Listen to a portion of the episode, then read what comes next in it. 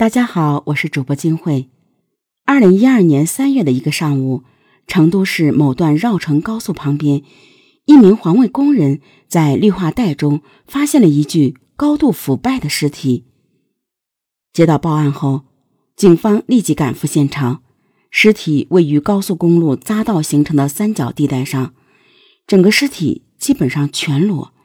只有双脚有袜子，已经高度腐败了。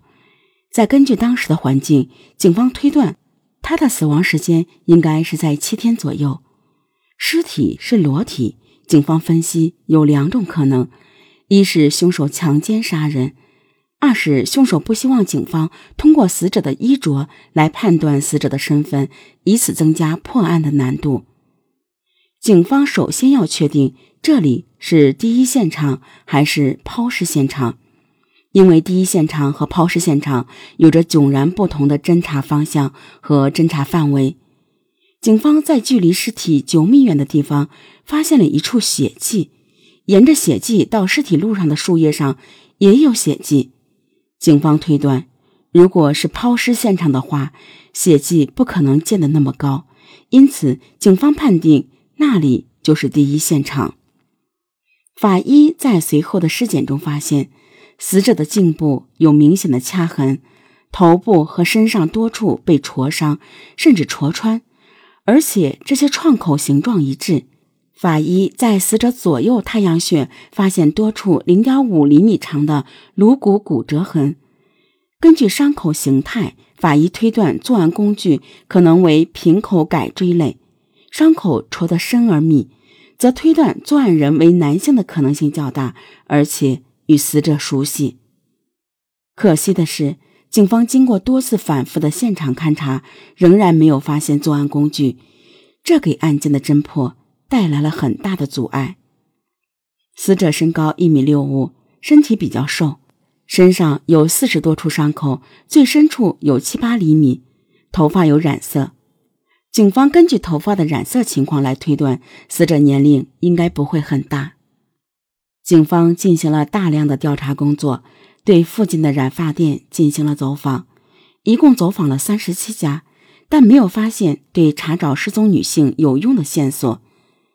与此同时，警方还调取了高速路出口1周前的所有监控视频，但是毫无所获。想要抓住凶手，还是要从死者入手。为了尽快弄清死者的年龄，法医从尸体上取出了指骨，经过药物处理后，警方推断出死者的年龄应该在18岁左右。为了验证刚刚得出的死者年龄是否准确，成都法医决定通过死者牙齿的磨耗规律来再次推断死者年龄。根据牙齿进行年龄判断，主要依据2种规律，一种是根据牙齿的生长发育来判断年龄，这种适用于未成年人；第二种是根据牙齿发育成熟后的增龄性变化规律，主要适用于成年人。牙齿分为牙釉质和牙本质，随着年龄的增长，牙齿会开始磨平，牙本质逐渐暴露。由于牙齿磨耗的变化规律性较强，因而成为国内最常用的年龄判断方法。本案中死者的牙尖只有轻微的磨损，而且没有出现本质点暴露的现象，因此可以判断他的年龄为20岁左右。这一结果与此前由法医根据齿骨联合面推断出的年龄完全吻合。通过法医人类学，警方确定了死者的年龄等个体特征，并根据这些特征展开了排查。与此同时，法医发现了一条重要线索，这名死者佩戴的牙齿矫正器与市场上常见的存在细微差别，在右上方第3-4颗牙齿之间多了一圈很细很细的钢丝。法医推断，这一定是牙医为了起到加固作用而为他特制的。在法医对死者牙齿进行进一步检查时，还发现了一个很奇怪的现象，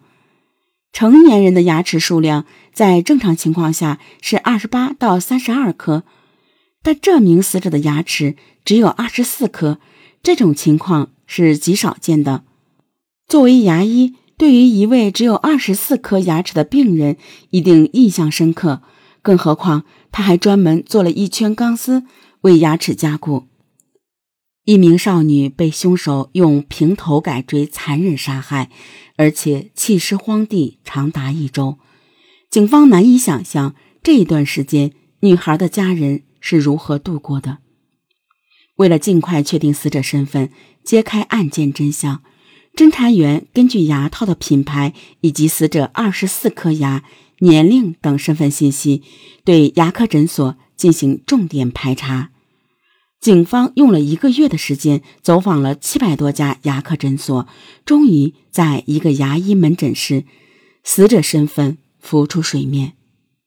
医生表示，在1个月前还曾经给那个女孩打过电话，让她过来复诊，但她一直没来。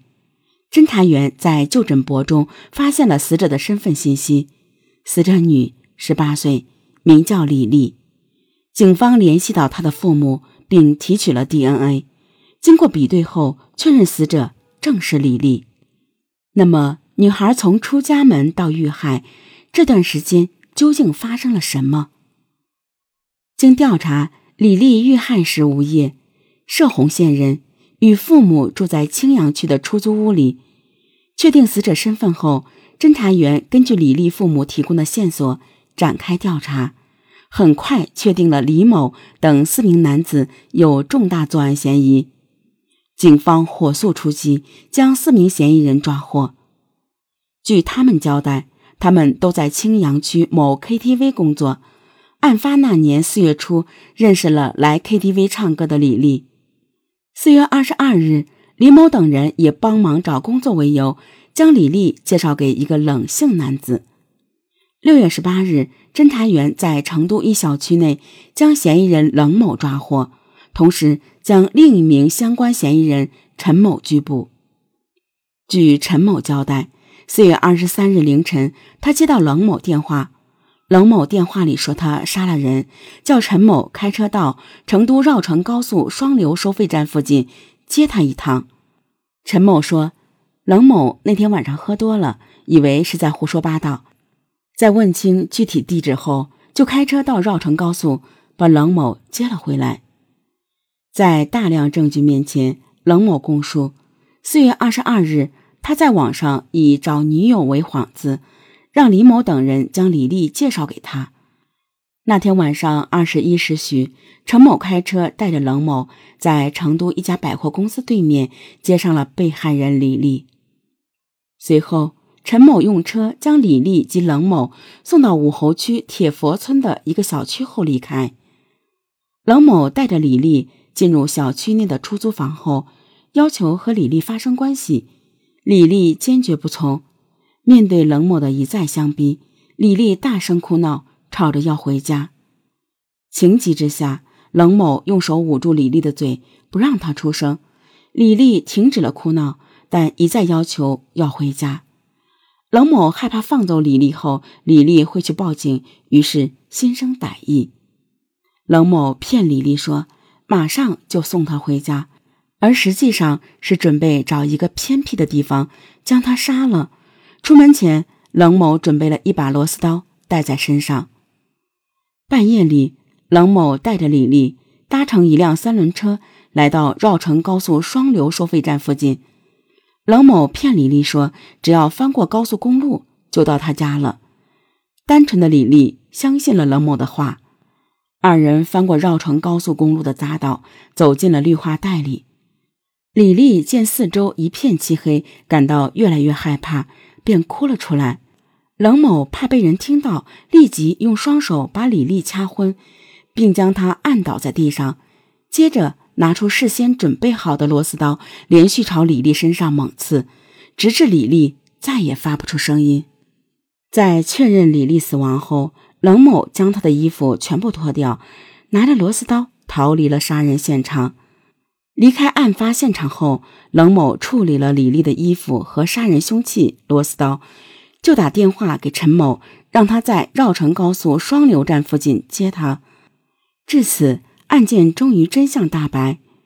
正是因为法医的经验积累，为推断死者的身份信息立下大功，而且敏锐的洞察力让法医没有放过牙套这一条关键线索。最终在法医的协助下，侦查员从茫茫人海中揪出凶手，而所有的这些成绩最后都得归功于法医人类学的神奇力量。